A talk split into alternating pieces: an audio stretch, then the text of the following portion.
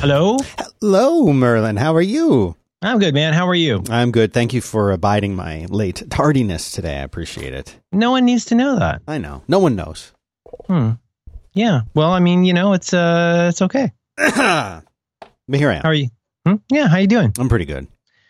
Good, good. I am closing windows. I'm clicking and uh I'm here. I made I made, myself a coffee Oh, good. What and uh I got my bell. It's uh Intelligentsia whatever the Intelligentsia espresso is. Intelligentsia. Hmm. Mm-hmm. Hmm. Had a nice uh, had a nice bloom. Oh, did it? Mm-hmm. Yeah. Yeah. Well, when I get the regular coffees, I don't get so much of a bloom. They call it a bloom. That's when you get that little, like a little froth. That means, I, I'm told that means it's been uh, fairly recently roasted. Oh, that's fresh Don't- then. Don't email me. Okay, I won't. I don't, I don't need a well actually on my coffee. No, you can email me anytime. I mean, You know, you, you know all my uh, all my digits, as they say. you can you can get at you can get at me anytime. You can at me. yeah, I want to get. I want to get at you. You can slide Make- into my I DMs. You, I need you to make yourself available to me. Yeah. D- physically, Yes. emotionally. All, everything. You got. like you name something, and I want. I want it. Um, I like to think I'm always physically available to you. Yeah. Yeah. Have you seen the Japanese thing where you can kiss somebody through your phone? No. It doesn't look very sanitary. There's a dingus you put on your phone. It's like a rubbery thing. And then somebody on the Oh, other yeah, end. no, I did see that. Yeah. Yeah. But like, you know, like what if you like hit it with a pencil or something? Like, you know, can you can you harm somebody with that? Can you have can you have lip malware? Oh my god. That's the the lesser known uh, partner of uh, Ty Lambo. I, I was uh, watching my YouTube bread, as I like to call it. I was watching my YouTube bread last night and looking at my suggestions, and I saw that one channel that was suggested was called Knowledge, and I thought, hmm, I do watch a lot of like, yeah, you know, I've started watching more like you know how to be smart videos. Yeah. I've started uh, watching. Uh, uh, I don't know how, how to say his name, Brady from Hello Internet. I started watching his um, channel Numberphile, which is really great. And uh, so it's been suggesting lots of like, hey, you obviously like want to be a smart person channel. So I say, sure, I want to be a smart person. I'm not made of stone. I click down into the knowledge channel and guess, guess what the first video was? What? It has 60 million, six, something like 60 million views. It's Ty Lambo Oh no. in his garage. No. There's that one with the. Lambo behind him in the books. Yeah, see now I, I had only ever seen the the crunked up version of that where somebody did all that wacky editing. I'd never seen the original. I had no idea how bananas the original was. I mean, I could guess, but I sat and watched it, and it was uh, it was really hypnotic. So it's now that I'm here, absolutely, my, absolutely intoxicating. It's and I like, guess that's his whole channel. His, his whole thing is knowledge. Because the thing, the thing that he really is most excited about is not his Lamborghini up in the hills. What he's excited about is these bookshelves that he had installed. right.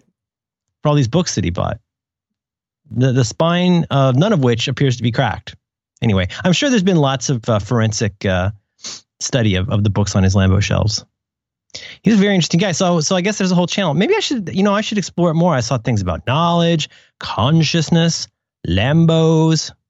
That's so weird. And his garage, it looks like a totally like a suburban garage.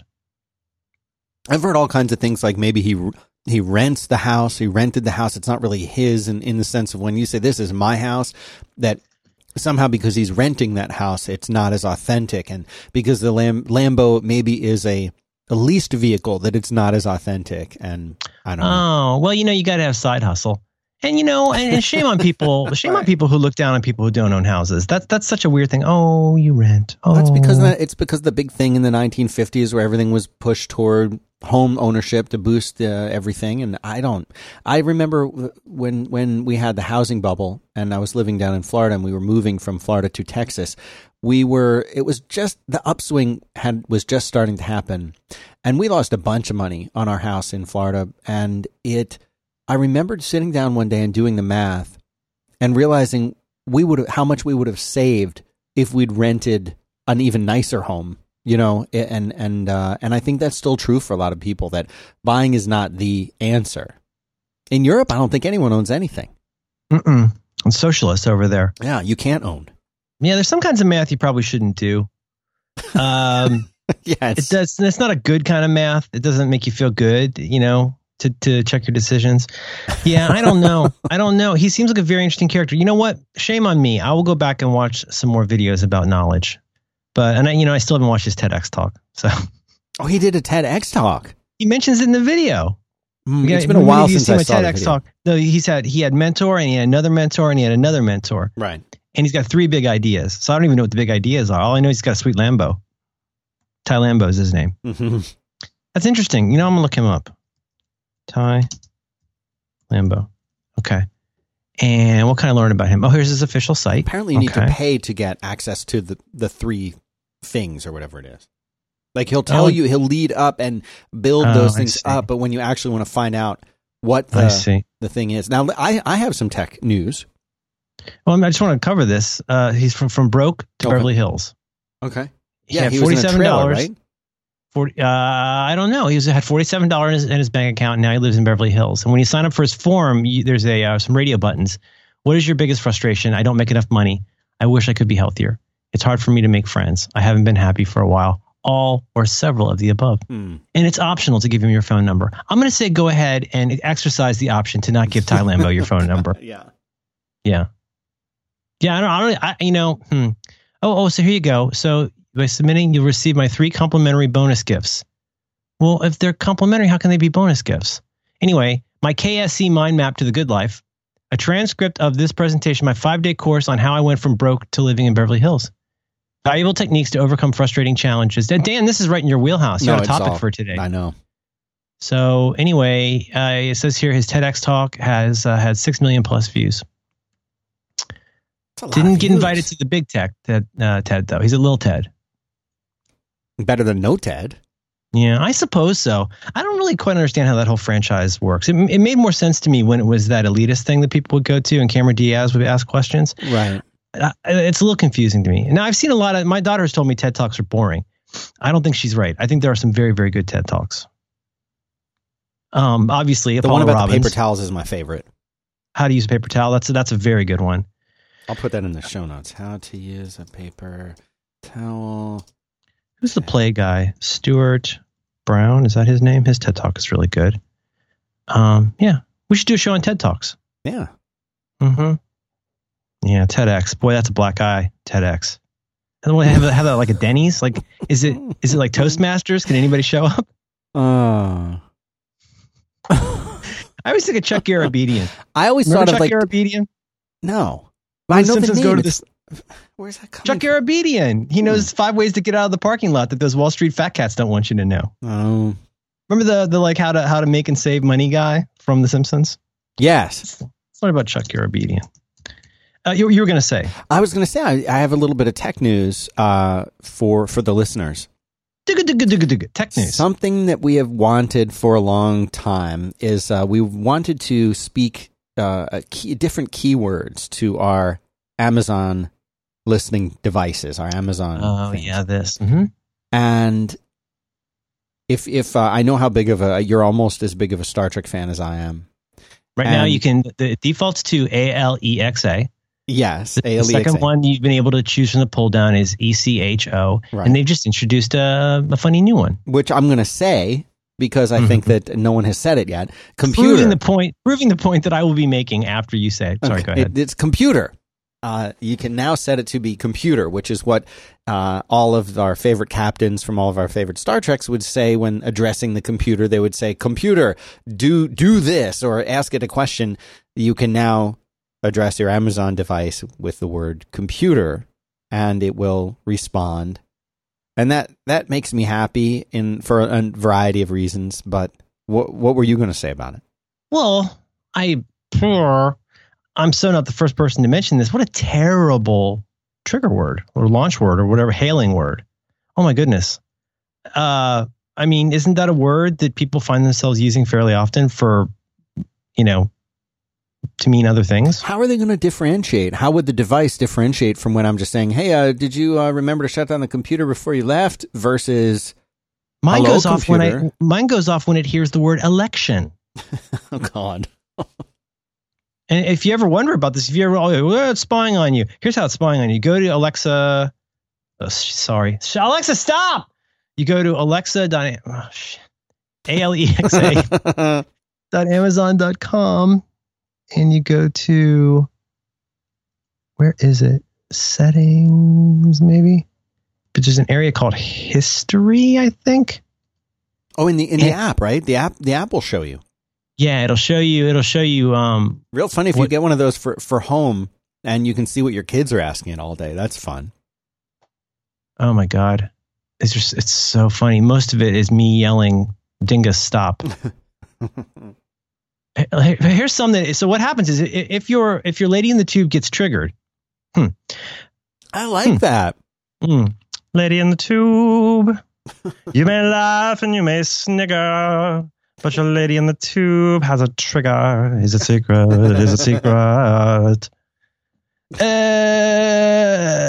so you go in, lots of these make sense. You got like, I'll, I'll, you know, I'm a power user. So I know how to say things like volume eight or volume two. I know how to say play Q, KQED, turn off the lounge lights, but there's some pretty random ones because it, it, gets triggered. Add listen. Oh no, no, that was a real one. Add listen to They Might Be Giants more to my task list. I did ask for that because I want to do that. Then I can watch a video on Do You Have a Things on here? Is one that I picked up on Saturday afternoon. Turn on the meeting. Mm-hmm when does the fork go on the sat? When does the fork go on the sat? Now, I wonder what I said that triggered that. Let's hear. Huh. Is there a recording of, of you asking something? Oh, my wife said something and probably accidentally hailed and it, it interpreted it as when does the fork go on the sat? There's a title. When uh when you're asking it these things, is it responding and then you tell it to stop? Or or are you just ignoring it the whole time? Typically, I'll out myself and say that we are a multiple uh, LadyTube hmm, family. So we have we have a few of them because they had a discount where if you bought a bunch of them, they were really cheap for the dots. So we have them all throughout the house, and sometimes it's pretty good. It's pretty good about knowing which one you want to be talking to and have doing things. But given that it sometimes does hear things and start doing things, sometimes I feel like an insane person because I'll hear like easy listening music and I'll be like, where, where, where is that coming from? Why is our refrigerator playing Mantovani? And I'll go in there and it's just happily playing away something that it thought I asked for. Um, what was your question? Oh, I, I think I was just wondering if uh, if you're getting a lot of when you get these accidental pickups, these accidental hailings. Yeah. Or do you just ignore it and let it go, or do you tell it stop right away? No, no. As soon as if I notice it and I see the ring turning, I'll yell "Dingus, stop!" Um, but uh, you know, all of that said, I still think this thing's um, number one. I think it's amazing, and number two, I think it is still um, pretty far ahead of the game compared to others, as far as I can tell. Do you know anyone with the with the Google one? Yeah, yeah. I've heard lots of people talk about it on podcasts. It sounds like um, sticking here. I think it was Dan Moren talked about this. It sounds like it is a a serious. Com- hmm, so here, I think the bottom line is this: like in terms of advice for people who have like an okay amount of interest in this, which one should, you should get? Well, if you're heavily involved in the Google ecosystem, the home may be better for you. But the conventional wisdom at this point right now seems to be that um, the Echo is it does the most. It's evolving the quickest. I mean, you've seen this probably every Friday afternoon. I get an email telling me about new stuff that does some sometimes very silly stuff it'll be like you know related to the Super Bowl or something. But um, yeah, I mean, I guess what I've heard is that the, the, the home one it looks better to most people's eyes. Um, that it does a, that it does a, like a, a, good job with stuff, but you know the truth is, if you hook up uh, the lady the tube to your account, it can like you know change calendar events for you and stuff like that, and add calendar events. As far as the hailing, it's it is fun and cute, and I'm I'm not trying to be too disparaging here because having saying the the c word hmm, to trigger it is is that's a cute idea, but I would rather see them go in another direction, which is here's an array of five words that are very unusual, that are short and easy to say, and don't get confused with other words. You know, they're scientists; they can go out and find out what these things are. But like if I could yell Methuselah or maybe something shorter, right. and have it know what I want, or you know Isaiah or whatever, something that I don't say very often and doesn't sound, you know, like another word. That's what I, that's what I would find really useful. Well, my and, my big question is why don't they let you set the word? Why hmm. why do they make it so that you must use one of their predefined words? Why can't you just create your your own? If I want to name it, you know, Bill Why can't I just name it Bill and I can shout Bill and it answers, you know, or or some Yeah. even uh, so I don't understand why. Is it just that they've spent time coding software to really accurately identify that particular word? I bet that's got to be part of it. Think about you putting out a, a new product service website. You know, you don't want to come come out in your 1.0 release with a million configuration things that are going to complicate figuring out what went wrong. If nothing else, I bet there's a customer support component of, you know, well, are you correctly saying these one of these two words that it understands? You know, it's I, I imagine that has to be some part of it. Yeah. And you know, the what's the correct word for it? Is it trigger word? But like whatever the thing that hails the dingus, like that is a very important thing to have work in the way that you expect. First, Right. you know, both in terms, I'm not telling you anything you don't know, but I mean, for one thing, in order to like get somebody's confidence in a way that Siri initially did not, you want that thing to be super perky and be tuned in whatever way it's tuned to like very quickly responding to like a certain word. And um and that way you also I guess minimize the number of times that, you know, you named it after grandpa and now it gets confused when you mention grandpa.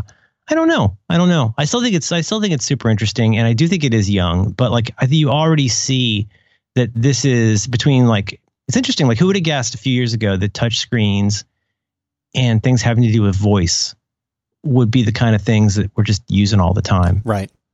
You know, I mean, obviously the iPhone's been out for a while, but we talked about this on Do By Friday. I was talking about the first touchscreens I remember using a lot. I feel like around the same time were the Chumby and my GPS, my uh, Garmin GPS. Yeah, that was the first one for me, the TomTom or the Garmin. I mean, I I'd never had a Chumby. Those things looked awesome. they were really cool, but they was it a capacitive screen? Is that what it's called? But wh- whatever it was, like you- you had to really mash on the screen in the right place and really hard to get it to go. I mean, when we when we go back and we watch Steve's keynote for the iPhone launch, you know, there's so many things where it's, it's hard. It might be difficult given how many hours we use these things each day. There's so many things that he introduced that day that were nobody'd ever seen anything like it. Like the you know, but the, the one that really grabbed me when I, I rewatched it a week or so ago, a couple times, one that really grabbed me was when he first demonstrates scrolling in the music app in the iPod. I guess it was called app. But like this is your list of songs. Now watch swoosh. And the way that it just flies through that list and then like it responds. And something Gruber and I used to talk about, like when you first got an iPhone, you might spend like five minutes at a time just doing that thing with the rubber band thing where you just pull down on the Right, top and watch back. it bounce. Yeah, yep. Because that is not what it was like to use a GPS. That was not what it was like to use a Chumby. Right. It actually, the screen responded to your movements, to the way that you moved and what you did. And as opposed to sort of feeling, and you, you said mashing, that's what it felt like. My car has some stupid, oh, it's the worst. It has some stupid screen where it's the same as your, your Chumby or your tom tom where you've really, you've got to press down. The benefit to that is like you could do it with, you know, a pencil or your, a glove on or whatever, but it just, it's, it, it you don't feel like you're actually interacting with the device directly. Whereas with the iPhone from day one, you were manipulating the pixels. You know, you were you were in there. It was there was that connection. There was no lag. There was no delay, and that was beyond innovative at at the time. We were so used to that old style. Yeah, absolutely. And now we're at a point where we can talk to our device and say where we want to go. And we don't even have to interact with the screen mostly. I mean, it'll do most of the heavy. It knows that, like, when you ask for this thing, that means you want to drive to that place. So, you know, that's my gosh, it's just so incredible. I'll tell you a crazy thing that happened the other day. Um, long story short, I um, my very very old MacBook Air was being pokey even for the MacBook Air. So I restarted, did Command S, and I said something. I, I, don't want John Siracusa to hear this quote, but I said to my wife, "Hey, you want to see what the computer really looks like?" So it comes up in single user mode, and and it looks like the Matrix. And she was like, "Whoa!" And I was like, yeah, see, now watch. Now I type these letters. I'm going to FSCK dash FY. And now what that's going to do is if there's any disk damage, it'll find it and repair it. And those are little, you know, attributes and flags.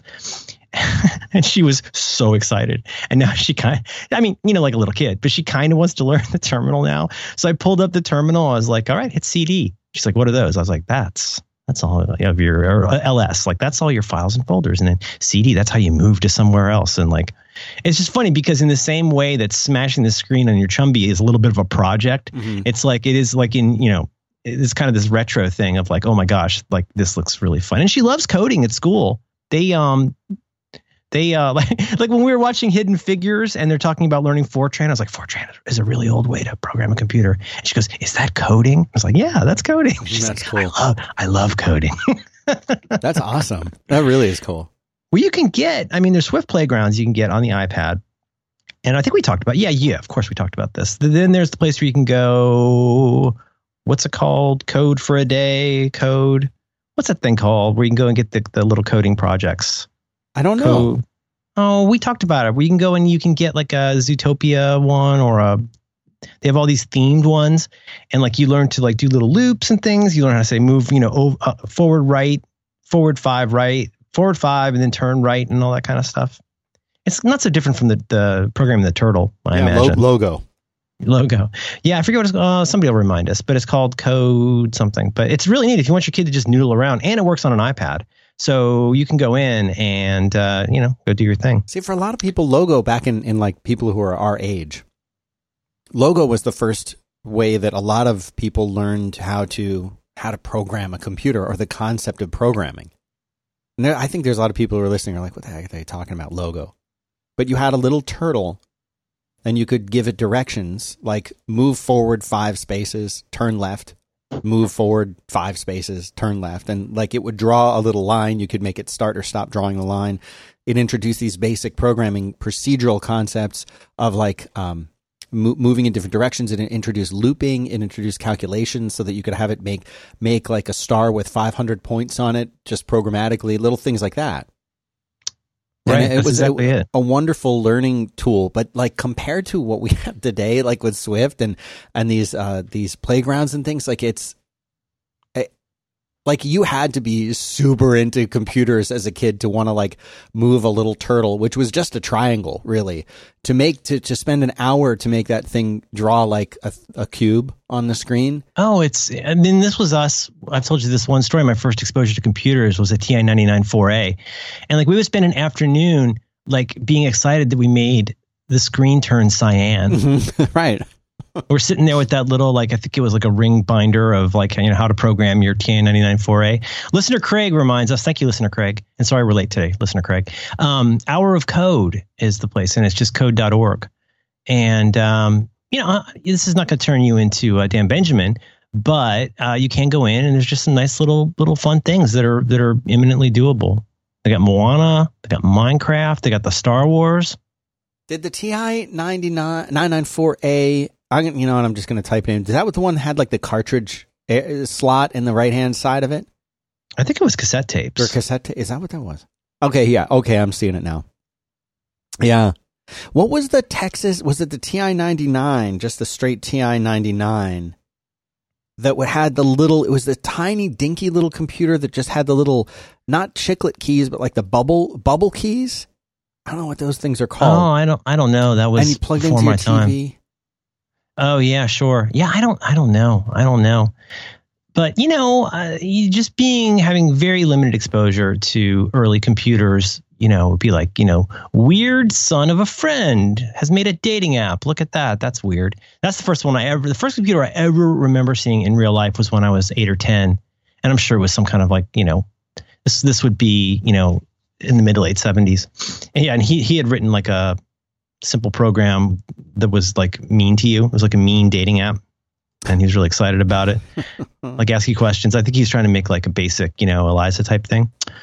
Uh, but uh, yeah, I mean, but the thing is that that's the thing about a hobbyist though, is that it's interesting to me, uh, just to pivot a little bit to look at how popular drones have gotten now that you can get a drone and, you know, mostly figure out how to use it. And I think about my uncle, um, who used to do remote control airplanes, which was a very technical and very expensive hobby. Like if you crashed one of these things, it was a big, big deal because there were hundreds of dollars. And I mean, you build an airplane and put an engine in it and like you learn to fly it and like the thing is though that's remember the, in the episode of the simpsons where Milhouse has the remote control plane and like bart's like you know what, what you know what's the point of this? Like no just slow and steady. That's that's the fun. The fun of this is like not crashing it. And i think that's for a lot of hobbyist projects that's not unusual. When you're a model train person people are going to come in and go uh, how is this train different from any other train? They're like yeah well i put this together and like i picked the grass and i chose the little people and you know painted the little houses I think that's an exciting part of being a hobbyist.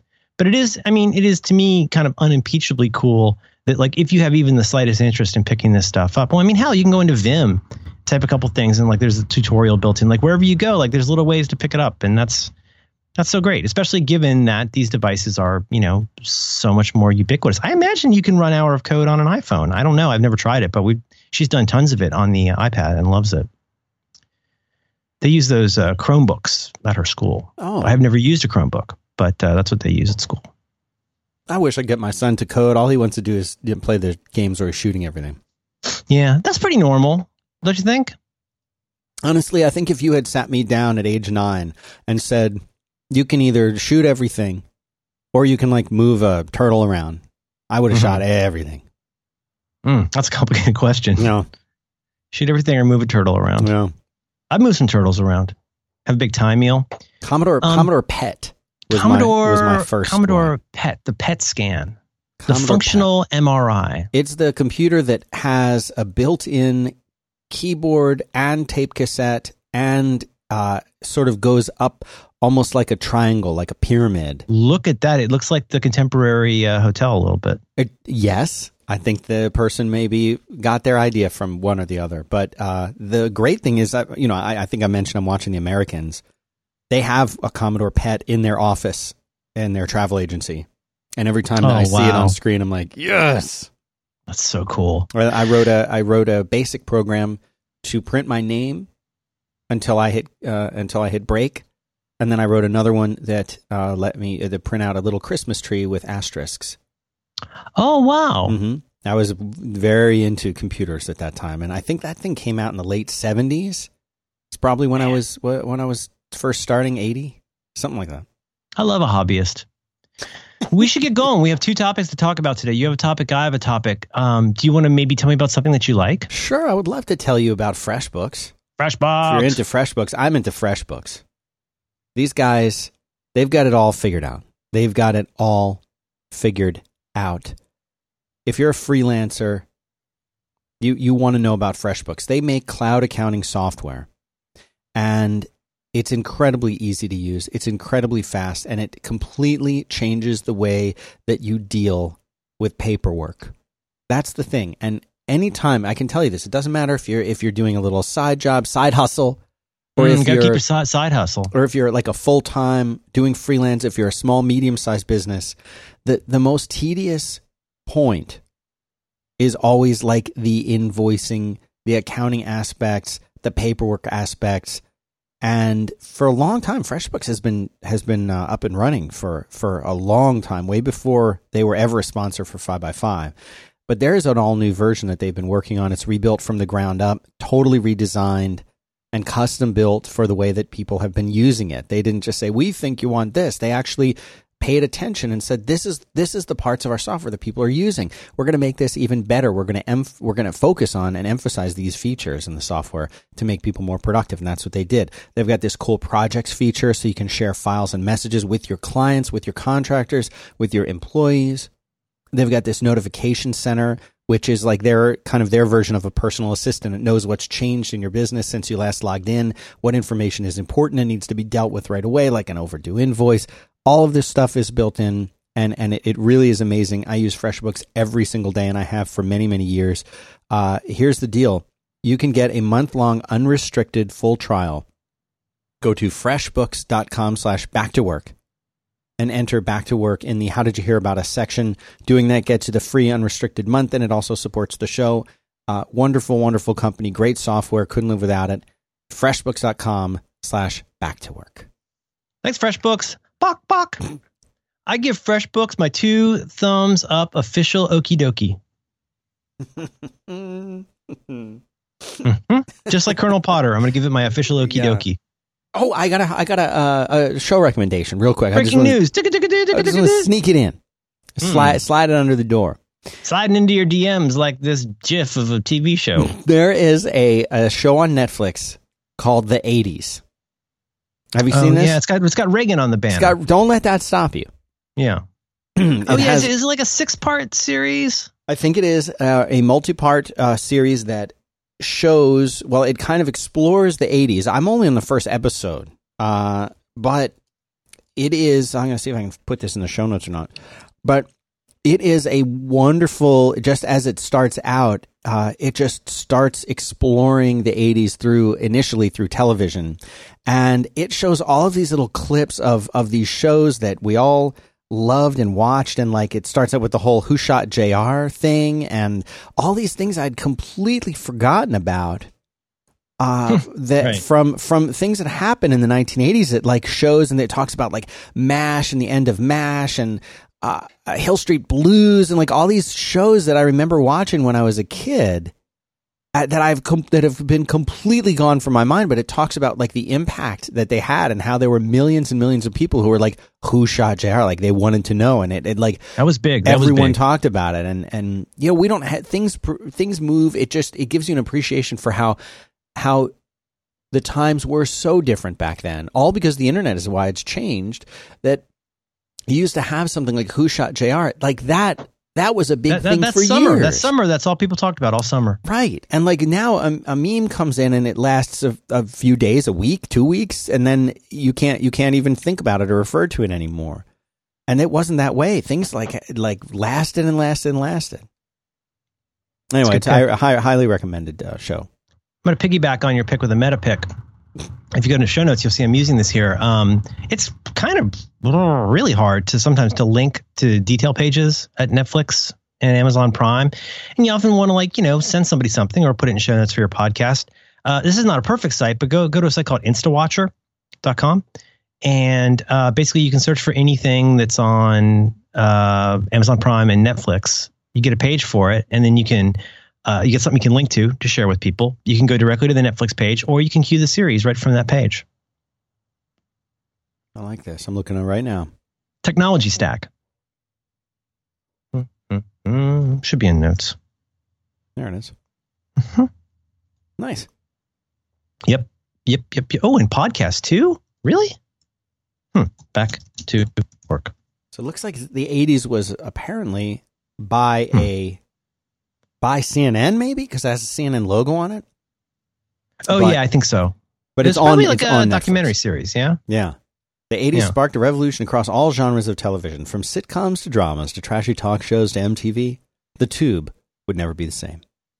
But Hmm. wasn't that a turning point? Because people really started watching TV in the 80s. Like we had TV, but it became a thing that people had on all the time in their homes.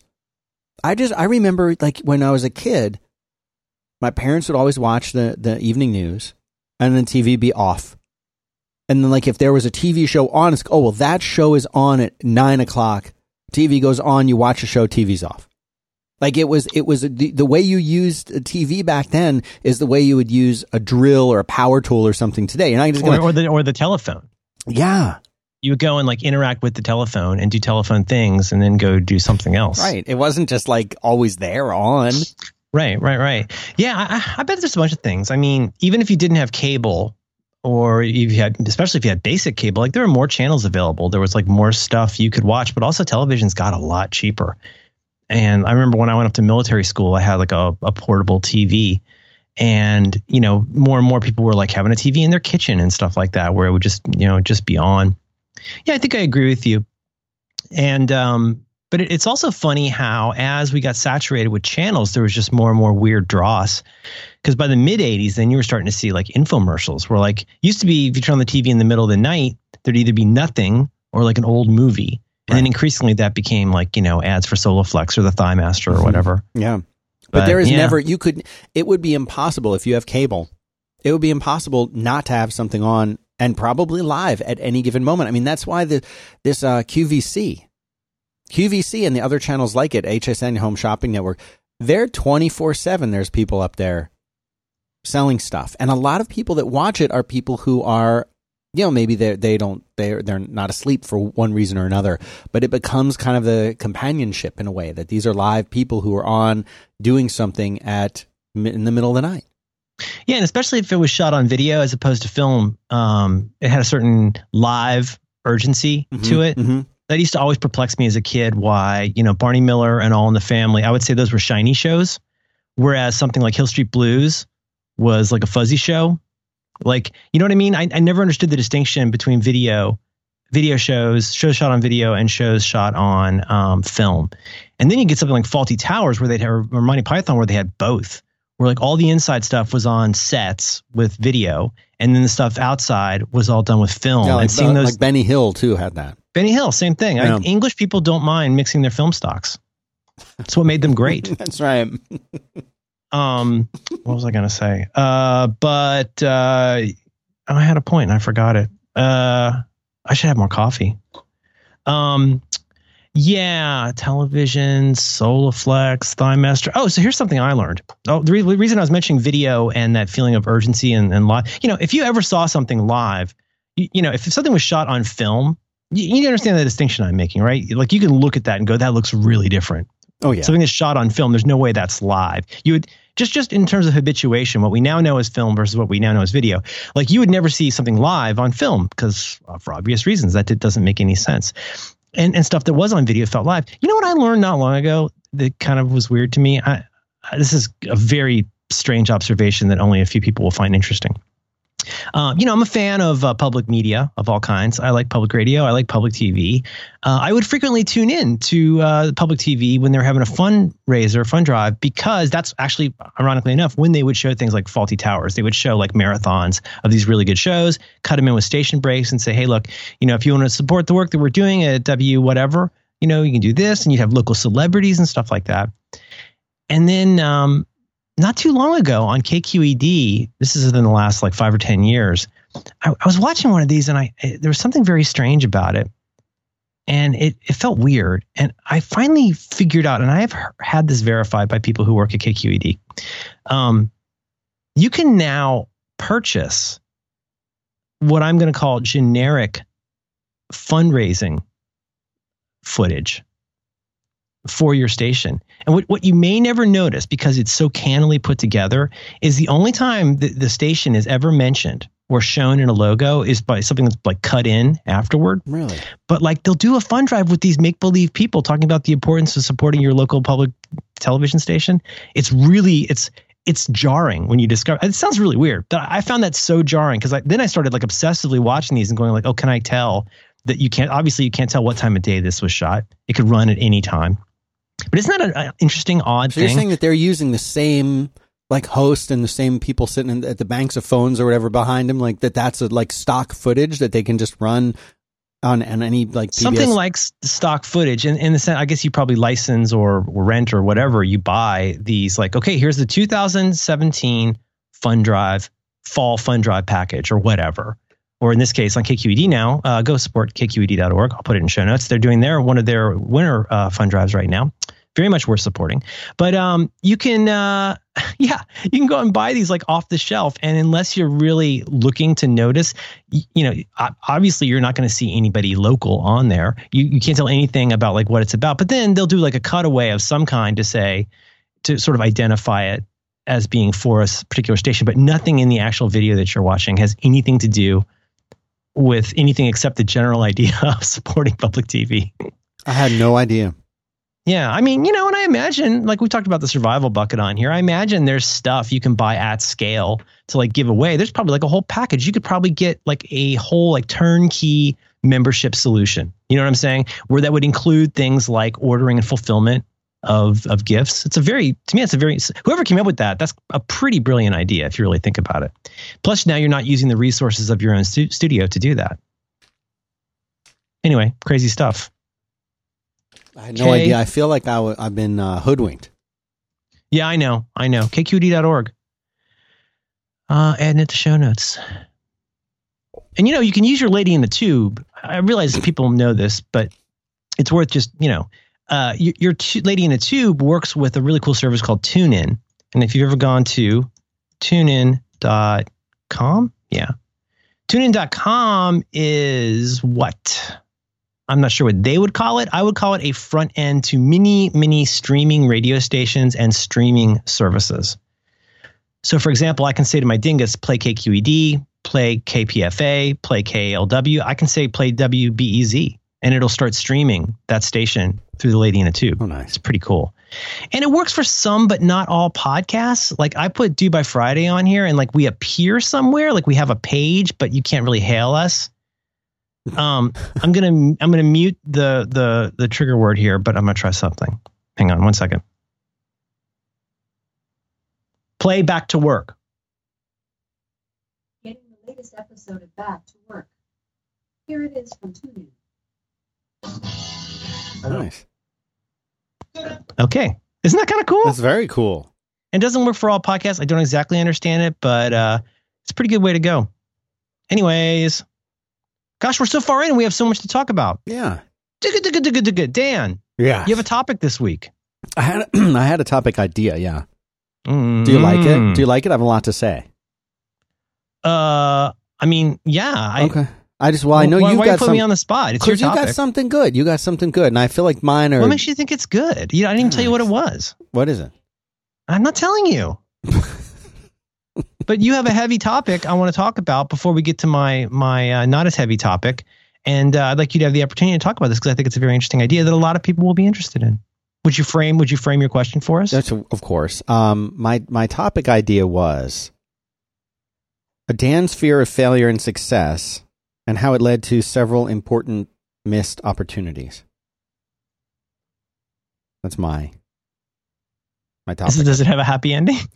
no, okay. except that Well, I mean I've learned I've learned I've learned from it, and Some kind of role that fear of whatever has in uh, your thinking and decision making, and what you what you've realized about it. yeah, yeah, kind of because I it, it occurred well it occurred to me that there were I feel like in everybody's life you have an you have a, an opportunity of some kind or another, maybe multiple if you're lucky, multiple opportunities where you can you can kind of grab it and say, "You know what? Screw it. I'm going to I'm going to do this. I'm going to take the chance or take the risk or just try to do this thing." And maybe I will succeed, maybe I will fail, but I don't care. I'm just going to give it all I got and try it. And if you don't do that, then I think you'll look back on it and say, I really, I should have done that thing. And you know what? Looking back, the fear that I had of failing, or in, in other cases, the fear I had of succeeding, uh, I, I shouldn't have let that stop me. And I don't know if that's a, just something I've struggled with or if that's common for other people as well. But a couple examples that stood out to me. Uh, one good one is back in the very early days before there was a, a WordPress. I had uh, written some software that essentially did the same thing as WordPress, and I'd really initially started it to for myself just to use to publish a couple different websites and some for clients and things like that.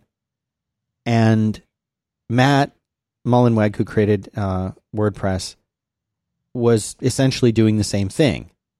And we kind of knew in the periphery about each other and we'd communicated on and off about what each of us were building.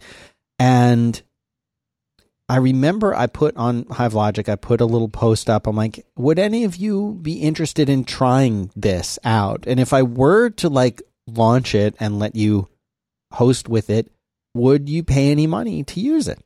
Mm-hmm. And I had a thousand people. And keep in mind, this isn't a thousand people in 2017. This is a thousand people in, I don't know, 2004 or whatever it was. You know, a long, a long time ago. Just the idea that there were that many people following along with my website and took the time to reply. That was back then huge. And I had a thousand people who said yes. You know, yes, I would, I would pay. Now, would they really pay? Who knows? It's impossible to know what would have really happened. But there was enough. But still, of I mean, for the time, that's still that, that's a, that's a great amount of interest. Right. And it was enough to say, I should finish this and release it and put it out there. But at, especially at the time, with all the anxiety issues and other things and doubts and fears, my fear wasn't, what if I put it out there and it sucks and nobody uses it? That was never my fear. My fear was, what if I put it out there and people love it? And then they start using it and there's some kind of problem. How will I support this? What if what if a, a, server goes down? What if I get a, you know a phone call in the in the night that I, and I have to go you know do something? What what if I can't go on vacation ever because I want to do this? What if I can't go out to eat with my friends because you know all these little imaginary stories that I created for myself, none of which were significant, but millions of reasons that I came up with of why I shouldn't release it because of the support burden or whatever it would be uh, that it would put upon me, and how unpleasant things would be if I was required to like, you know, ro- roll back uh, from a backup tape or something, and I made enough reasons and excuses for myself to to not ever launch the thing. And by the way, I, I will say that feature for feature, it was better than what WordPress was at that time. Now, wow, wow, I'm, wow. I'm not kidding myself to think that it would have been WordPress. Yeah. Be, because there's no way to know. They had, but they had such a big community too, didn't they? At, this time, they had nobody. I was ahead. Oh, I was all, all just Matt? Yeah. But here's the thing I'm not kidding myself to think that well, if I had just come out with it first, and I'd be I'd be like you know famous now and rich, whatever. I'm not saying that. I'm saying I have no idea what would have happened because I never did it. I might have been a it might have been a huge success. It might have been the WordPress that we have now and better. Maybe I would have you know done a million other things. I'll never know because I never did it, because I never was willing to face that fear of what if this thing becomes a success. I've never had the problem of what if it sucks? What if it fails? What if no one cares? I, I don't care about that because at least then like I have tried it. My fear has always been what if it succeeds? What if a lot of people use it? Then the real pressure starts. And I feel like that's a hidden fear for a lot of people. A lot of people seem to be worried though what if it fails? I I also think there's that other fear of what if it succeeds. And there were a handful of I don't need to tell all the stories, but there were two or three other kind of critical moments for me when I said, you know what, if I do this, it could really be something. And if I, if I, uh, you know, another, and the other one I'll mention was I had started a business because I'm thinking about building PCs and Hackintosh and everything else now. Um, there was a time when I was running a business building machines for people, and I got a number of contacts from people who are like, I'm really into gaming, but I can't find a machine that will just ship with this graphics card. And I don't want to have to like buy a, a gateway or whatever and install the graphics card myself. Could you just build that? And I, I built it for a few people and it, I, I noticed there was some momentum there and I got out of it. I'm like, no, I can't do this anymore. Why? Same reason. What if I send a computer to somebody and their hard drive dies. Now I've got to like support that. Like that's yeah. Now, if, now it's your problem. Now it's my problem. I don't want that. I have enough problems you know, I, it never occurred to me that I could be like, well, if I'm making so much money selling these things, I could like hire someone. Like that, that kind of process never occurred to me, probably because I was, you know, 23 years old or whatever. But like it, just going down that kind of thinking was too much for me. And yeah. there is that fear of success that a lot of people have that they say, you know what, I know I'm not ready for that level of success. I'm not ready to, to, to handle that. And I look back on some of those moments would my business have been the next Alienware? Probably not, but I don't know what it could have been. I don't know mm, because I never yeah. tried it. I could have failed horribly and said, "What a terrible idea." I was but, totally, you, but you still end up feeling bad about it. Yeah, I mean, right? yeah, but this way I guarantee to feel bad about it if I don't do it. Yeah, yeah. So I don't know if that's a topic or not, but it's just it's something that it's already that, a topic. You're topicking it right yeah, now. But I, I, I don't know. I I feel like there is there is that we often talk about fear of failure. We don't talk enough about fear of of success. Oh, can I take a whack at it? Yeah. Um, and of course, as as ever, this will be heavily colored by my own kind of feelings and thinking about this. But I mean, from us from my point of view, fear of failure and fear of success, um, I mean, how are they really any different? How are they really any different than fear of anything that you can imagine? Right? I mean, it's put differently, it's not fear of failure, it's not fear of success, it's terror about change. It's it's a feeling of getting a ruminative thought about how this can and probably will go wrong. Right? Like again maybe not the best balance of like you know what's likely to happen or what are the true it isn't like doing an actual like risk analysis study Right. right where you're actually going to sit down and try to do like a SWOT analysis or something like that to figure out like how valuable let alone pros and cons I mean, it, that's that's one of the dangers of having ideas bounce around in your head. I think, and you know, you should give me your reframe on this, or because I'm just giving you mine. Yeah. But my, mine is that those things are not different at all, and I think people people try to thread the needle on this all the time by saying like, oh, you know. Uh, fear of failure, fear of success, imposter syndrome, DLED, and there's all these names for all these different things. But I think the name, the names all eventually, there's this kind of super class of uh, fear and anxiety about how things can change, Mhm. tinged with or sort of colored by a negative feeling.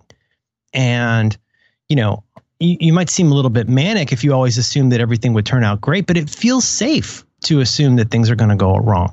And it feels, you know, so, and, but then the, the other part where I was kind of just piggybacking with you is that it, then, then plus there's the bad feeling about it. Right. So then now you've got to go like, oh, could I have been the next Yeah. Matt or, Yeah. or whatever? And now you're, you're, I'm not saying you're doing this, but like for me with similar things, well, now there's this one thing where I go, duh, like, why didn't I do that thing? Or Yeah. why didn't I Yeah. do that thing differently?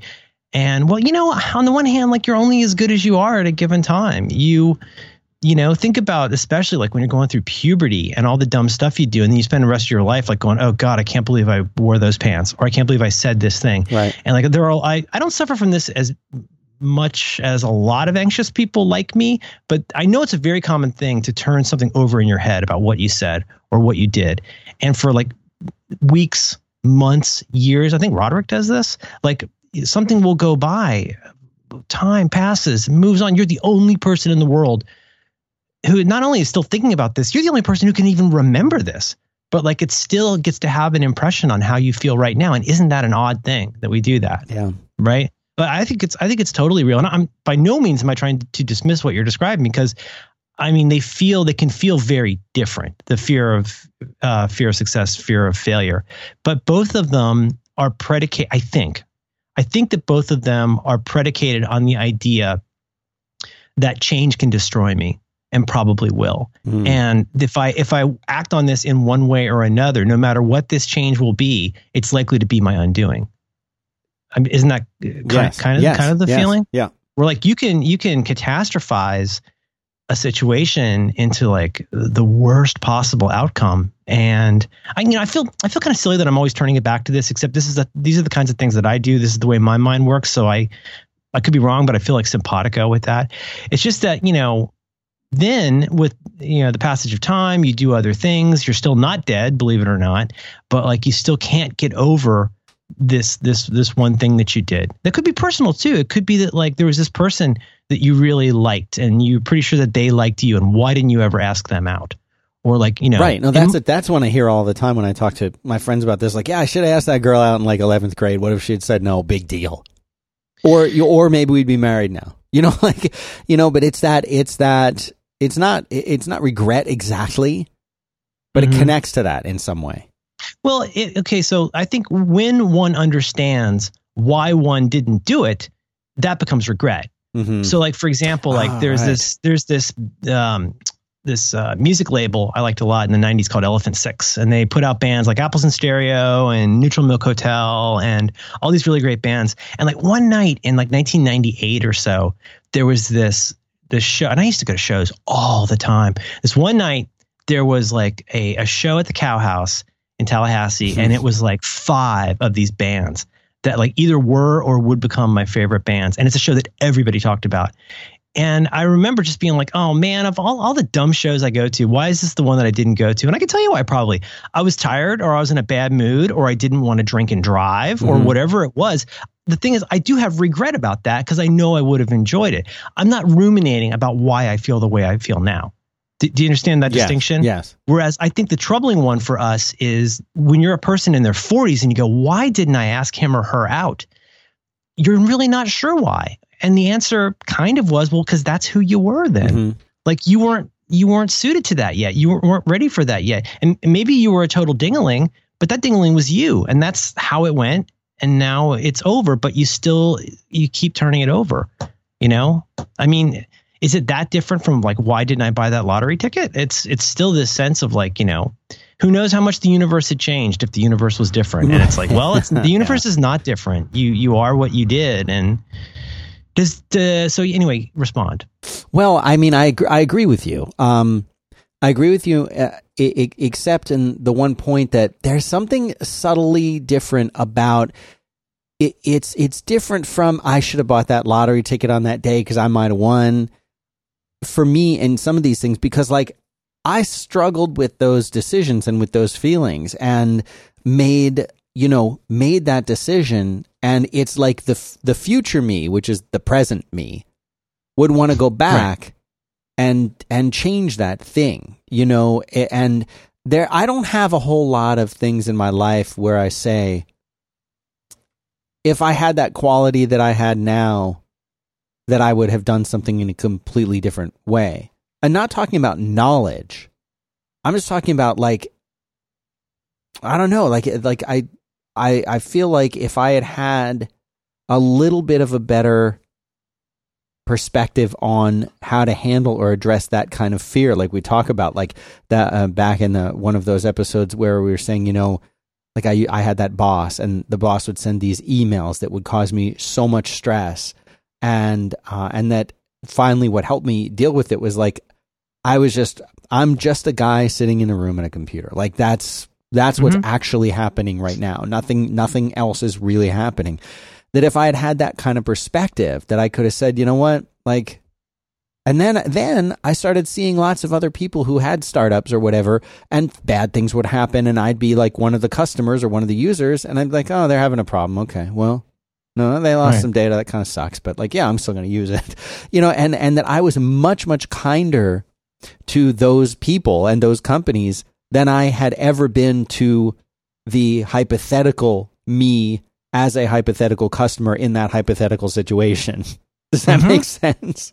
Well, sure. I mean, how different is it from, you know, in some ways in, in life as a consumer, there's the life you had before you were a waiter or busboy, and there's the life you have after that. Where like it's it's it's and this is probably true for like a million different trades, but that's one I think a lot a lot of people can sympathize with is like you might grow up with a certain idea of what it means to, to work in a restaurant.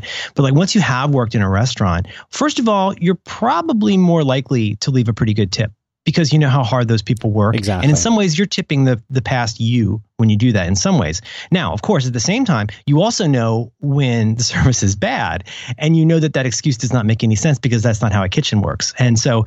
It's funny how like that kind of insider knowledge, you know, uh, makes you more sympathetic in some ways to that kind of stuff. Um, I think that's all true. The other part of this, though, and I'm not saying this is you, but you you know you brought up the topic. For me, here's the other thing. If we take it as read that like there's there's at least some similarities between these different fears: fear of success, fear of failure, and I I really do think there is. Um, and then if we accept, for the sake of argument, that then there's the bad feeling that you have about that. I mean, it's you know you're not fretting about stuff that you think went mostly okay in life. Right. Like you're not you're not stressing over the hundreds of thousands of decisions that you've made over your whatever 52 years. You're not obsessing over all those things because most of them probably turned out mostly okay or neutral or at least in your own personal narrative in your own story of yourself, you did the best you could. yeah. I think the ones that stick in our craw, certainly they could be the lottery and Matt Mullenweg ones. Maybe it's the ones where you go like, hey, that, that could have been me. I could have been a contender. My suspicion, though, for myself and possibly for others, uh, is that the real the, the pain today is partly the not understanding why it went that way at the time, but really what gets you is this niggling feeling that that same series of mistakes, miscalculations, or um, submitting to fear in the past still has a place in your life today. Mhm. That's the things that bother us. I think the things that bother us are the here we go agains of life. And like knowing that out on the horizon, there's all of your little, your tapestry of personal failures that's being hand sewn by the entire universe all the time. Um, so again, just I don't know if that's true for you. I think that's true for me. The things that I fret over are things that feel unresolved. Things that are that are truly resolved. What is there to feel bad about? It's just that if it trigger is that the right word if it if it stimulates some part of you that still feels a little bit raw or Mhm. broken hmm that's that's that's that makes it hard to get over right and i mean isn't it also funny how as you get older and you know have different experiences different people different roles you have in life the things that make you feel emotions change a lot. This kind of relates to what we talked about recently with inspiration for creative work but Right. it's it's funny how those things change over time. And and why I said for example that you know when you go back and revisit movies or books like you may still find it sad but you find it sad for a different reason. You find it funny but you find it funny for a different reason. Or you know perhaps not surprisingly for parents you know you might find it funny in like four different ways now. You find it funny to remember how you felt when you were a kid and read that. Now then you remember like your eye rolling about it how corny it was when you're a teenager and now the mega mega truth of like what it means to be uh, a parent and a nominal grown up makes it really poignant you know i really feel like that's where pixar's movies frequently hit it out of the park is how you can experience that movie simultaneously on so many different levels and have them all be very effective. But that, that, that's my that's my gut check on it is that you know we're we're never any of us that far away from a bad feeling about something. And like sometimes something will pop up and then kind of won't go away right? It's maybe a little like whack-a-mole but like this thing keeps coming up and it's like it's, it might be interesting to explore what it is about that thing that's bothering you now is it really just do you really have the same feeling about it now that you did then or has it changed and like evolved a little bit Mm. and intensified a little bit because I don't know, that could be worth exploring because I think there's a pretty good chance that those kinds of things that dog us, and everybody has these, those kinds of things that dog us, I think tend to represent an avatar of failure that we feel like is is a, an ongoing theme in our lives. Yeah, I definitely think there there the way that you explain the way that you kind of presented it, it's hard to look back on something and really put yourself in the perspective that you were in back then. You know, you always say, I did the best I could at the time. Yeah, so always that sort of like if I knew then what I know now sort of thing. Yeah. And I mean, isn't that isn't that part of it where you go like, oh, well, you know, obviously the reason I feel bad about this is because I was a dingling and didn't know better. right. Which is probably partly true, but I don't think that's the whole thing by a long shot. Yeah, I mean, you know, this is this is gosh, this keys into so many things that I care a lot about. Um, you know, where to begin? I mean, things like resolutions, like New Year's resolutions, where it's like, you know, if you keep trying to, um, you keep trying to come up with this picture of you that's at odds with how you kind of naturally operate, how you typically think, how you habitually do. If you try and like create this great golem of uh, of desire about uh, how life should be based on this fantasy, like that's never going to not be frustrating because that's not who you are. Because like you know, you can either accept who you are and be a little bit more okay with how things go, or you can just make that so much worse by saying all the shoulda but didn'tas of life. You know, just really compound. You know, and if you're in the wrong state of mind, that can be really crippling. It can Mhm. be just such a terrible heavy weight to feel like you know you don't even give yourself a break for something you did 5 10 20 30 years ago you know that's that's a horrible feeling Yeah, I guess. I mean, so what do you what do you do? Do you just sort of re- release it, meta, you know, metaphorically, really, or what? What do you do? i don't know i mean I, I don't know i suffer from it probably a 100 times worse than you i mean i, I think about stuff like that all the time I, I imagine a lot of us you know do that um i mean i think there's things you can try to do i mean there's there's a there's a kind of thinking that we do that's just sort of this ongoing rumble of thought that we're not really aware of. This is not so different again from Daniel Kahneman's book, Thinking Fast and Slow, these two kind of modes of thinking that we do. There's this first kind of thinking which is like if I say 1 plus 1 to you, it will be almost impossible for you to not think 2 because that's how this first kind of thinking goes. It's very automatic and you're applying heuristics and you're doing all kinds of stuff all the time. Right. I think the emotional side of that is like what is the constant emotional din in your head? Is there is is there is there a din that you're just not noticing? Are there thoughts that greet you in the morning and and laugh at you at night and like the same thing keeps coming up about the dumb thing you said when you were 13 or whatever? Maybe not everybody, but I think people have a lot of flavors of that. Um, so that's one, one kind of thinking is like the stuff that just kind of rattles around. You may not even realize are sort of ruminative thoughts, but I think there's also kind of a more mindful thinking. I'm not talking specifically about meditation, but it's a way of maybe being a little slower and more analytical about what it is that you're thinking. And this is the thing I end up talking about two times a month on here of like being able to have this idea and hold it in your hand and Yeah. turn it around and stop seeing it as this, you know, as the sum of all of your body, soul, and emotions. Right. And instead saying like, this is just a thing. Like I'm this, I'm the sky and this is the weather. And I'm just going to look at this for a while. But you know, again, that, that's all kind of corny, but I think it's, I think it's, uh, it's worth giving it a throw. Um, yeah, yeah. I, I don't know. I don't. I don't really. I mean, I don't really have a, a great answer to that. Um, one of the things I always end up saying that seems like such a cop out. Maybe it is, but like you always, always have the chance. Like every minute of the day, there is an opportunity that you have that takes probably a little bit less effort than you think, but a lot more mindfulness than you think, which is to stop being so much of a dick with yourself. Like, you know, if it, you know, maybe ask yourself, like, is this something I really need to be thinking right now? Is this, you know, I, this sounds crazy, but like when you get into a certain mode of thinking, you may be able to eventually observe yourself being kind of a shitty thinker and going like, oh, this again, right? And I think just even being aware of that as a start, and I think finding a way to try and have a little more lightness about things. I got to remind myself about this at least once or twice a day, is to have a little bit more lightness about it. Maybe combined with a, a little bit of analytic stuff. But I mean, there's stuff where I know I've really screwed up. I mean, everybody has those kinds of things, but you know, it's think here another way to do this that and you you make it easy for me because you are kind of maybe not expressly like asking for advice, but you know, one one one interesting exercise is like if if you if somebody you really cared about and liked was going through what you're going through right now, what would you say to them? Hmm. And really think about that. Like act like you're somebody that you like for once Right. and say like what would I what would I say to that person? And like one of the first things I would say is like that sounds terrible. That sounds terrible. Right. But maybe it's not as bad as you think it is. And like why don't you give yourself a little bit of a break? why don't you go for a walk? Why don't you have a have a coke? but that's to me like you almost have to learn to treat yourself as this big ungainly bag of meat that occasionally needs needs a brain to remember that it has a brain and I, I mean, that's not going to be any kind. I'm, I'm not saying this is like a, a huge solution, but it can be surprisingly invigorating to go. You know, I don't have to feel this way. I don't have to keep beating myself up every time I have this one idea.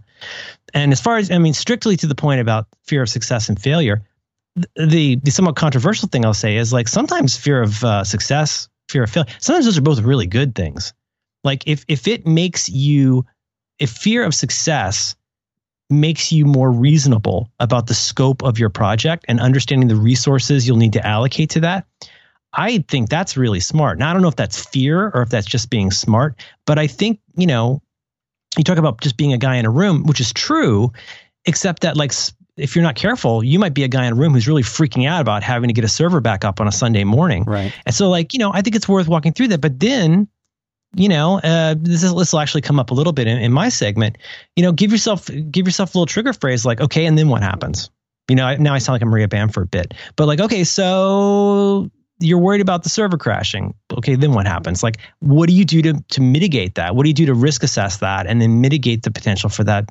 You know, being a bad thing. Can you outsource that? Could you do less of this at first? Could you go back and double check the resource usage on these things? I don't know. I'm not a programmer, but like there is if there is something that can be changed, there's usually a rational basis for figuring out what that change could be. What can never change from rationality or especially from irrationality. What can never change though is like if you're if you are turning into a broken record of failure, like that's very difficult to stop because that does really compound. I I feel bad that it kind of comes back to these topics every week, but like I think these are hmm. Why? Well, why do you feel bad? Um, I feel like I'm being repetitious and like not being very creative in topics and probably revealing too much about how my own mind works. but I think this I think this stuff is real and I think that it's um it's it's it's shameful and it's uh self-involved. But like I think these are all like like real things. Sometimes you know it's sometimes it's, it is a little painful when you see people who seem clearly extremely successful, who clearly made good decisions to go, oh, I've got imposter syndrome. And sometimes that feels like my friend, uh, the friend who used to sit in front of me in chemistry class, and she'd always go, oh, I know I got an F on that. I'm Like you've never got an F on anything. You maybe got an A minus, maybe. You know you got an A on this. Like you are so not allowed to feel bad about this when I might actually get an F. When you see people like that, it feels very unsympathetic. But you know that that could be um, managing expectations. But I think we all you know have those hangups. You know, I guess the only thing I would, only thing, that's a generous way to put it. The thing that I would say to you is like, if you feel like there, that, those, ruminating on those past fears of success and failure, if that still is niggling at you, Yeah. it's worth prodding around about whether that's something you think you still suck at. Because it probably is. I know it's true for me. Oh, You know? oh, interesting. So you're yes. Well, okay, so let's go back to our example. Like, let's say you're in, well, let's make it really hard. Let's say you're in the eighth grade and you're very attracted to somebody and you're pretty sure they're attracted to you. They ask if they can sit next to you in the cafeteria and stuff like that. And you sit on your hands and neither of you does anything about it and it goes by. Is that the greatest romantic tragedy in the world? Not really. But I have feelings. Oh, I have very strong feelings about those days. Woo, boy, do I have strong feelings. But if you have that strong feeling about those days and it still feels very new and real, that's a good point to say, okay. So is there something about that memory and the, the memory of that pain, the memory of that regret? Like, is there some kind of little Proust thing that I might need to look into a little bit here? Because if I'm having that feeling, like, okay, so why am I still thinking about that? Like, I must be thinking about that because there's something related to this that's on my horizon right now that I'm not thinking about or I'm avoiding thinking about. Do you know what I mean? Yeah.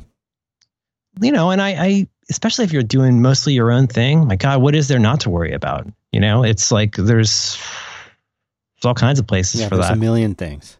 yeah, and, and, you know, so I, so I don't know, and I'm not, I don't mean to be like probing you, but I think that's one way to think about it. What are the, um, so when you think back, so hmm, how do I put this? So when you think about like, oh, should I have made this uh, CMS, this blogging engine, like do you do you like legitimately are you legitimately bronchial are you genuinely like regretful that you didn't do that or yeah, is it defi- more definitely. you're definitely. legitimately really Not Okay. not the computer thing. But I think it would have given me if if I had succeeded or failed, it would have given me more confidence about just putting something out there, very much in the way I've done with Fireside. I feel like I would have done a Fireside much earlier. Uh, and it's not like I'm saying, man, if I had done that, I'd be like on a yacht right now instead of doing this podcast. It's not that. It's more, what could I have learned from that experience of putting something out there and succeeding or failing, as opposed to putting nothing out there at all? well yeah absolutely and it's and it's difficult if as long as we're taking this to its somewhat logical conclusion uh, if you're ruminating on what if you're thinking about remembering and feeling feelings about something you didn't do or you did differently than you wish right? If you're, if you're thinking back to like the, let's call it regret of saying so the feeling you, the basic feeling one feels today might be called regret which is i regret that i let my fear of success or my fear of failure keep me from doing x. Um, then I think you kind of, if, if you really ruminate on that, there's another part of this that's hard to avoid, which is the, the second order fantasizing that you do about how it would have been different. Like if I had just kind of had the stones to do this thing this one way, this one time, everything would have been different. Not, you know, maybe I guess for different people you feel variously strongly or not strongly about that, but like like you're describing here, like what would have been different? Okay, so so you, you didn't you didn't make WordPress before WordPress. So what's different? And you kind of can't help whether you know obviously you're like you're saying you're not talking about retiring on a yacht, Right. but you kind of can't help but go like ah. then I you know for me so many of those come back to a meta point, which is if I had been courageous earlier, I would have been courageous longer. And it doesn't matter what it's about Mm-hmm. because there's never a time, rare, there's rarely a time when intelligent courageousness is not going to come in handy. And boy, I sure would have loved to have even five more years of that. And that, but I'll, and I'll tell you again, let's go to the big point as I sit here. It still terrifies me today. Yeah. it terrifies me that I'm not more courageous. Does, I mean, Yeah. I don't know. No, I, I, I hear that. Life's weird. It is weird. APFS coming to the iPhone. A- APFS? The uh, Apple um, file system dingus. Oh, really? Yeah. Oh, will we notice?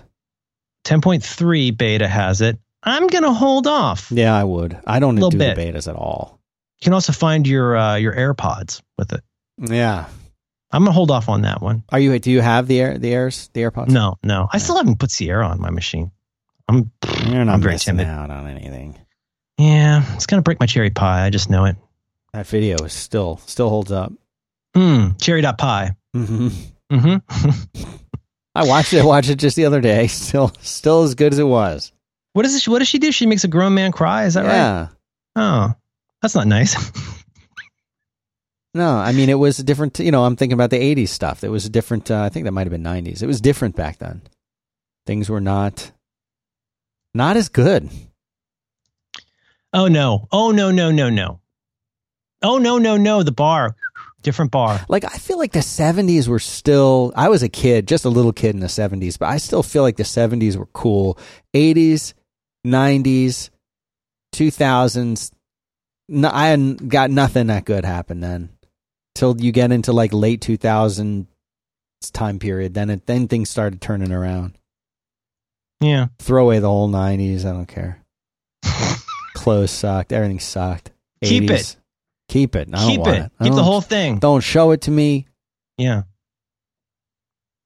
The You 80s steal my sunshine. Not that. Yeah. Yeah. Oh, that was a good one. That was a shining, shining point with her little hair and little twists, Little twists, L A T E R that week. horns, whatever you call them. Horns. Shed corns. What do you call? What do you call those things? These little. We we had to look it up one time. I'm gonna call them twiddly bits. Yeah. Yeah. Yeah. Why don't you tell me about uh, a second thing that you like? I will. I'll tell you about Squarespace, which I, I happen to know is something that we both like. Uh, I use the, as they say in the business, I use the bejesus out of that. Do you, what do you What do you use it for? I've used it for years, and um, I, I use it for hosting podcasts. I use it for hosting website stuff. Like you got stuff, and you need to put it somewhere. You need to get you a Squarespace. Yeah, uh, Squarespace lets you create beautiful websites. They're gorgeous. They look amazing. They work great, and you don't need to know any HTML or CSS or anything to make these gorgeous websites. It, they have so many templates there. You basically go and you look at their gallery, and you say, you know what? Okay, yeah, I, wa- I want I want to use this one, and then you just start tweaking the little the little sliders, and knobs, and things, and make the site your own. You can start with the same template as someone else and wind up with a completely different site. The way that it works, it, it, it becomes your own thing.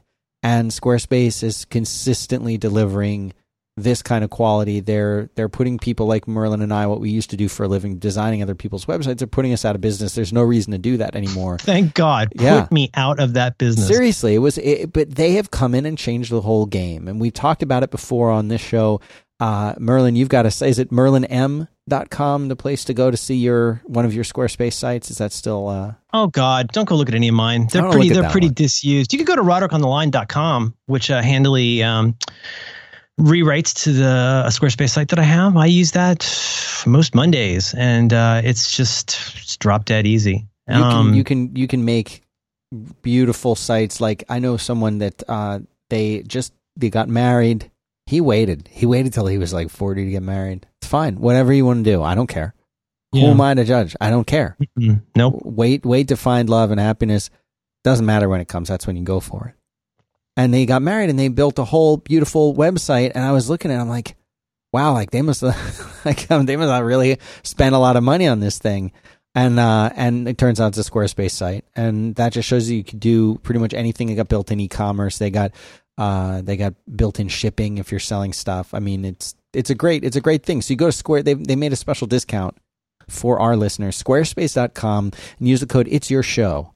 You'll get 10% off your first purchase and show support for our program and as merlin always says Yeah. even if it's not something you're doing right now, think about your friends, think about your uh, your family or your clients or other people who might need a Yes. site. I was in Yes. the, the coffee shop not that long ago, and I was hearing these people talking about, "Oh, we can't make a website; it's going to cost us so much money." And I I I, uh, I was thinking, there's still a lot of people who don't know about Squarespace. As much as I feel like we've been talking about it for years, there's people who just who have no idea. So uh, squarespace.com, it's your show, ten percent off your first purchase. Prick up your ears. You can help somebody with Squarespace. Nice. prick them. Yeah. Thanks, Squarespace. Bok bok. Been light on the bell today. I know you have.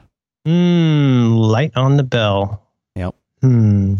Uh, you know, I can keep mine short. It, it need not be long. Okay. Uh, I like your topic. That was good. Thanks. Mm-hmm. Tylambo. On my mind. Knowledge. It's all about knowledge. He reads a book a day. I don't believe that. Yeah. He well, he'll tell you why in his video. He explains why he reads a book every day. That's why he needed to, to have all those bookshelves put into his garage with his Lambo. He also seems to have a whiteboard in the background. You know, I have to be honest with you. I, um, you know what? I can't get into it. But I, I was just uh, searching for Ty Lambo, and apparently there's a lot of videos that are, uh, well, how does one say? Pe- people, uh, some people, some people, it is said that uh, some people think there may not be extreme value in his program. Yes, I have. I've heard things like that. Yeah, I don't know if that's accurate. I don't know. I don't. I don't know if anything's accurate. All I know is there's knowledge. I'm not sure why. My, to- my my topic is knowledge. I'm not here to talk about my Lambo. I want to bring up something I haven't talked about in a super long time. Something I've started doing again. Um, I want to talk about morning pages. Okay. Um, so uh, there's this book called The Artist's Way. You might have heard about this. I just why yeah, I'm already underselling this because you had such a great heavy topic, and now I'm got got this like fairly trivial thing. So I feel kind of you know, feel like kind of a dork. I'm already regretting this. See what I did there? Mm. Um, there's this thing called Morning Pages, and uh, so this book, The Artist's Way, eh, it's a it's a good book. You know, it's one of those books that's, uh, with all respect to Julia Cameron, it's a okay book, but it's got two really, really good ideas in it. One of which has basically spawned its own like little sub industry. One of her ideas, uh, what's it called, artist dates, like take yourself to places. But her big, her big idea that I think has really endured and probably launched a thousand uh, life hacks blogs is something she calls morning pages. And I'll read you what it says on her webpage, which you can find uh, linked to in show notes. Morning pages are three pages of longhand stream of consciousness writing done first thing in the morning. There is no wrong way to do morning pages. They're not high art. They're not even writing. They are about anything and everything that crosses your mind, and they are for your eyes only. Morning pages provoke, clarify, comfort, cajole, prioritize, and synchronize the day at hand. Do not overthink morning pages. That's the most important sentence in here. Do not overthink morning pages. Just put three pages of anything on the page and then do three more pages tomorrow. Julia Cameron talking about morning pages. And so um, I've started doing these again. I used to do these and I started doing them again. And I wanted to talk about that a little bit and uh, why I'm doing it or like what I'm getting out of it. Um, is that all right? Yeah, I would love this. Yeah, so I've been doing this. I don't know what made me want to do it. I've been going through kind of a notebook thing lately, going through another one of my notebook phases, and um, which is ironic given that to do this thing well, you probably want to do this on the junkiest paper you can find and then throw it away. But this is such a, a, a difficult and useful and risky and interesting thing to do. You get up, you do the absolute minimum of stuff that you can stand to do before you sit down or stand up to write three longhand pages. Now, you know, I, am not saying that you have to be a martinet about this. Like I'm doing it in a notebook that's smaller than an eight and a half by 11 page. But um, it is really, it is super interesting to do. And like any kind of sort of um, stream of consciousness writing, it is, uh, it is very surprising what ends up coming out of it. So, like, what is this not? Well, this is not working on a book this is not journaling in the usual sense of the word. It's it's an exercise in making. I'm going to use this phrase that I try to use advisedly. Um, it's an exercise in making yourself keep putting pencil to page for as long as it takes to fill those three pages. Now, you know, risk number one, oh my God, what a pain to even start this. Risk number two, it takes a while to do this. There are many days where I don't get to the third page because I just have to go do other stuff. Right, right. But I've been trying to do it every day. And when I do it, it's one of those things like taking a walk, working out, doing whatever. Like it, it is surprising what happens when you do this. So in my case, I just sit down. You can, I mean, I really would counsel you to not go buy a notebook to do this. Really, three sheets of filler, filler paper would be fine. Like really, really crappy paper, because you're not going to show this to anybody. This is not for anybody else. This is for your brain. So on the one hand, like you start out going, oh, I have to get up and do my writing. Well, it's not really writing. I mean, in some ways, it's closer to like washing your face or taking Right, out the trash. Like you don't get a medal for taking out the trash. No one hands you a trophy for washing your face. I mean, if you're over three years old, Uh-huh. that's not how it works. You do it because it's what you do. And if you want to think about it as your morning ablutions or your, uh, you know, your ways to, to kind of tidy yourself up, it's a very interesting way to start the day. So for myself, I sit down, I start writing, and I'll, I don't have any like stock way to start this. I'll just start writing. And like anybody else who tries to write something down, the entire time your mind is going like, "Oh, and there's no way I could do this. There's no way I could write three pages, or I could poop out three pages of whatever." But trust me, to at least you know try this one time, uh, listener. Which is that once you start doing this, it's um, I won't say it's easier than it looks, but it's real different than it looks, because if you allow yourself to just write down whatever is on your mind, there's always, if you're open to that, there's always going to be something on your mind. And so for me, it's sometimes I'll just go, hey, it's Tuesday morning and here's a thing I have to do today. And boy, I'm really feeling this certain way. Or uh, I watched this show last night. Eh, Remember, this is not for you, right? This is for me and my brain. It doesn't need to be good. It doesn't need to be anything. It doesn't need to be even that legible unless that helps right, you Right. but I find it so fascinating because I'm, I guess, a phenomenon that uh, a little bit of spoiler here, but a phenomenon a lot of people record is like you get a certain amount of fatigue doing this because it could take you half an hour to do this. Let's be honest. Um, but by the time you get like partway into the second page, you're kind of like, ugh, okay, I talked about my feelings and mentioned my project, and now what? But that's the exercise. The exercise is you keep doing it. And a funny thing happens, which is by the time you get halfway through the third page, you may now be three times more surprised by what you actually had to say that you didn't know you had to say. So, like I say, whatever comes out, comes out. What could those things be? It could be what you're thinking right now. It could be how you feel right now. It could be writing down that you have nothing to say right now. But I mean, I have I, I do find it such an interesting exercise. It hasn't like had a vast difference or like it's not vastly changing my life, but it does add a little bit of structure. It is I don't always find the time to do it the way I want, but I am enjoying doing it and I am often surprised by what comes out. And uh, I, I just think it's worth giving a try. I have two um, Does this connect in some way with like the the CBT journaling kind of thing, or not? Not really. I don't think so. Okay. CBT, I, the way I understand it, see, co- cognitive behavioral therapy, that kind of journaling, I think is a little more, usually a little more formal Mm-hmm. in the sense that I think there's a classic three column table in most, I, I could be wrong. Okay. correct me if I'm wrong, but I think the way C, CBT, obviously, a very useful thing. And that's where you could say that, like, basically, you know, um, a certain thing happened. You felt a certain way, and you describe what that thing is. Did you feel angry? Did you feel anxious? Did you feel scared? Did you feel, you know, you, all the, as we say, the seven dwarfs of bad emotions? Like, what was the feeling that you felt? And then the key part becomes well, that's a key part too. But the other part then is like with CBT journaling, like you will write down then, like, okay, and so what is your basis for that connection between this happening and that feeling? And the more you do that, the more you become aware of the fact that you, you may be filling in a lot of the ex- existential details about why you feel the way you do whenever a certain kind of thing happens.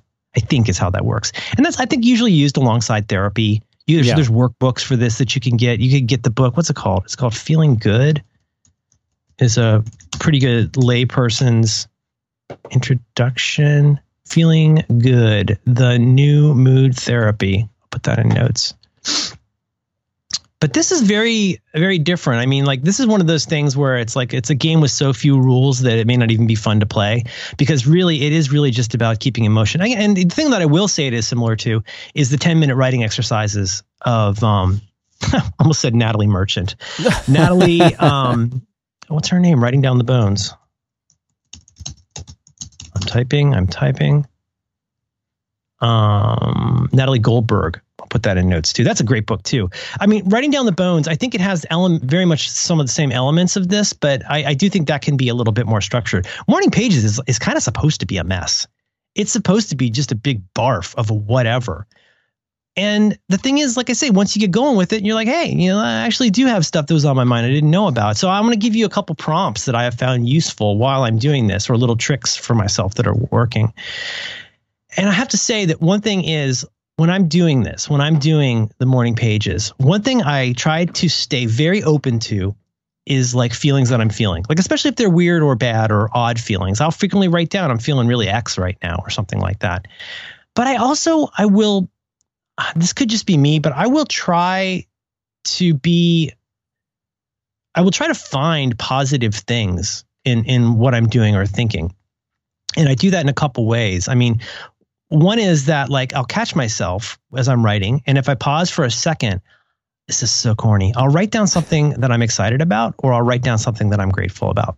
And I'll say like, here's the thing that I'm doing that I think is actually not going too bad. Like that's pretty good. This is a thing that's mostly like running pretty well, and that's really good. Like I like this podcast that I do with Dan. I look forward to doing that. Wherever you write down that kind of thing, finding ways to be grateful. Like this, this does not have to be meta meditation. Right. Like this does not have to be like a loving kind. You could just have two sentences about like I'm really glad that like we have food. Like you could. I mean that sounds dumb, but your version of that, finding places to be grateful and write it down can be a really nice thing. Is that positive thinking? Maybe. I think it's just gratitude. Gratitude is is not something that we should feel is some kind of social obligation to make us seem nice. Gratitude is a way of being able to realistically appreciate, you know, what what life has given you for now. Because they do go away. So be grateful of those things. Write those down. And here's my practical one. What's the phrase I use for this? I only, I only ever write it sometimes I'll go into this real long series of sentences about a bunch of stuff that I'm working on or that I'm thinking about. And so so in addition sometimes if I'm pausing for a second to wonder what I'll write next, I'll do something about gratitude. Another one that I'll do sometimes is what I'm calling the also theirs. and this has been really useful for me cuz like when you're the writing also very theirs. the also theirs. And this is a really good transition, a little stake in the ground that will int- almost instantly produce some kind of constellation of nouns. So it, I could be typing in, and I might say something like, also, there's painting the bedroom. Painting the bed, I really want to paint the bedroom. What would I want to do about that? I might write a sentence about that. Also, there's dinner. Like, this is how dumb this is. It's like, also, there's dinner. Like, I've got to think about what I'm going to make for dinner tonight because it's my night to make dinner. Also, also, there's talking to Dan about uh, the show notes for this, da da da da. Also, there's, if you write down also there's, Oh. comma, and then start writing, like, you you don't need any you don't need to have a paragraph of transition to explain that you feel bad about moving to this other topic. This is stream of consciousness. And, you know when if a novel starts to come out a novel can start to come out. One thing that came out this morning was you know what i think i might want to talk about this on the show. And i started writing about it a little bit. And then uh, apropos like like out of nothing like where's some of my other ones? I'm not going to read this to you because that's total garbage. But uh Oh yeah, but like you know, uh, feeling unsure what comes next. Uh, once you write a sentence, uh, find it hard. But like your brain's allowed to just dump whatever, and God, what a gift to like give yourself the opportunity to just go all over a page. So like you know, here's the other tip. Like I said, if you want to just grab some printer paper, or like I would, I would say this doesn't even deserve a Snoopy notebook. Like if you just grab three sheets of paper and your writing implement of choice, do not buy a new one. Buy one that's nearby you know what you can do? Like when you're done with that, you can wad that up and throw it in the fireplace. this is nothing to save, right? Any more than you would save toilet paper or Q-tips. This is just, this needs to feel so not just inexpensive. This needs to feel cheap. This needs to feel like something that is not for posterity, and you never want to worry about anybody seeing it. So anyway, I want to toss out the idea of morning pages. You can go out and learn lots about it. There's lots of terrible blog posts about it, but you can get the basic idea pretty quickly. Um, and I think it's worth trying. It's worth it's worth trying it, but I think part of the exercise or the challenge, as we say on Do by Friday, part of the challenge is continuing to do it when it's difficult and becoming aware of why it's difficult because that's interesting too. But uh, and you know maybe you don't have half an hour, maybe you can't fill three pages, but find out what's interesting about not being able to do it because that's instructive too. Bom bom bom And the train right on cue. right on cue. Mm, Yeah. Insta classic, Done. one for the books. That's why we don't do two shows uh, a night. Mm-mm. Won't do it. Mm-mm. You want to come for the 11 o'clock show? Go to a different show. Uh, let's see, Netflix, KQED. Oh, I got that. I put, I put the video in show notes. The the chopped up uh, Thailambo video. Oh, good. That's in show notes if you want to look at that. All right. Show Dan, notes. um, Show notes. As we wrap up, you're way ahead of me. Oh, Dan, Dan, Dan. Uh, in as much as you're uh, capable or obligated or interested, if you're interested, would you please tell our listeners where they can find show notes for episode 308 of your Back to Work program? Uh, yes, they can go to 5by5.tv slash B as in the brethren, 2 as in the number, W as in WhatsApp slash 308. Episode 308. Yes. When does the fork go on the sat? Yes. Yes. Yes. Yes. Saw a trailer for him in um in that upcoming uh, reboot of the Going in Style movie, which looks pretty interesting. Oh, really? You see that? No. Remember, do you remember Going in Style? It was that movie with what Walter Matthau, George Burns, and somebody else about the three old guys who robbed the bank. Was that George new- Burns in that?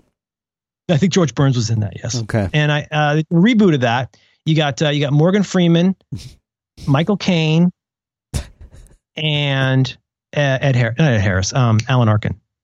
Oh. Alan Arkin is he the one from Glengarry? Am I Oh, I'm thinking of? Who yeah, Wait a minute. Yeah. Yeah, Alan look Arkin. at his face. Yes. Alan Arkin. yes. Uh, more. Yes. yes. Yes. Yeah, and they're like three retirees who hang out together, and then something something financial bank stuff, and they're gonna go rob the bank that's screwing them. Saw that in the uh, trailers before uh, Hidden Figures. My daughter loved Hidden Figures, and I Hidden, thought it was pretty hidden figures. Hidden Figures. It has multiple meanings. Um, pretty good movie. Is that the one with the tree? It's like Yes, I am Tree, Tree of Tree of Life. tree. Oh, the I Am Groot one. That's that's not Big F uh, di- uh, Giant. yeah, not not BFG. not BFG.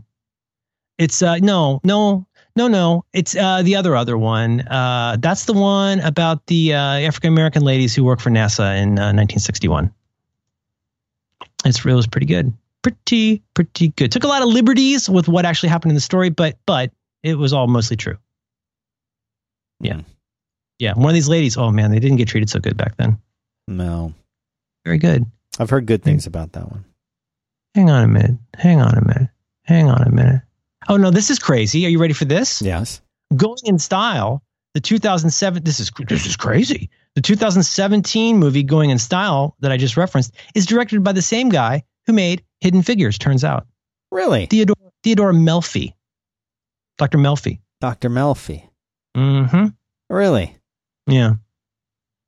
this is real. That's true. That's weird how those things Yeah, I don't like when that happens. work out that way. Yeah. It's like I always say, when does the fork go on the set? I'm gonna have to really explore what it is that we said that made made the uh, dingus hear that. Yeah. All right, I think we've done some good work this week, Dan. Okay. Yeah, me Helped a lot of too. people out. Yeah, yeah. All right, let's button this up. All I love you. Love you too, Merlin Mann.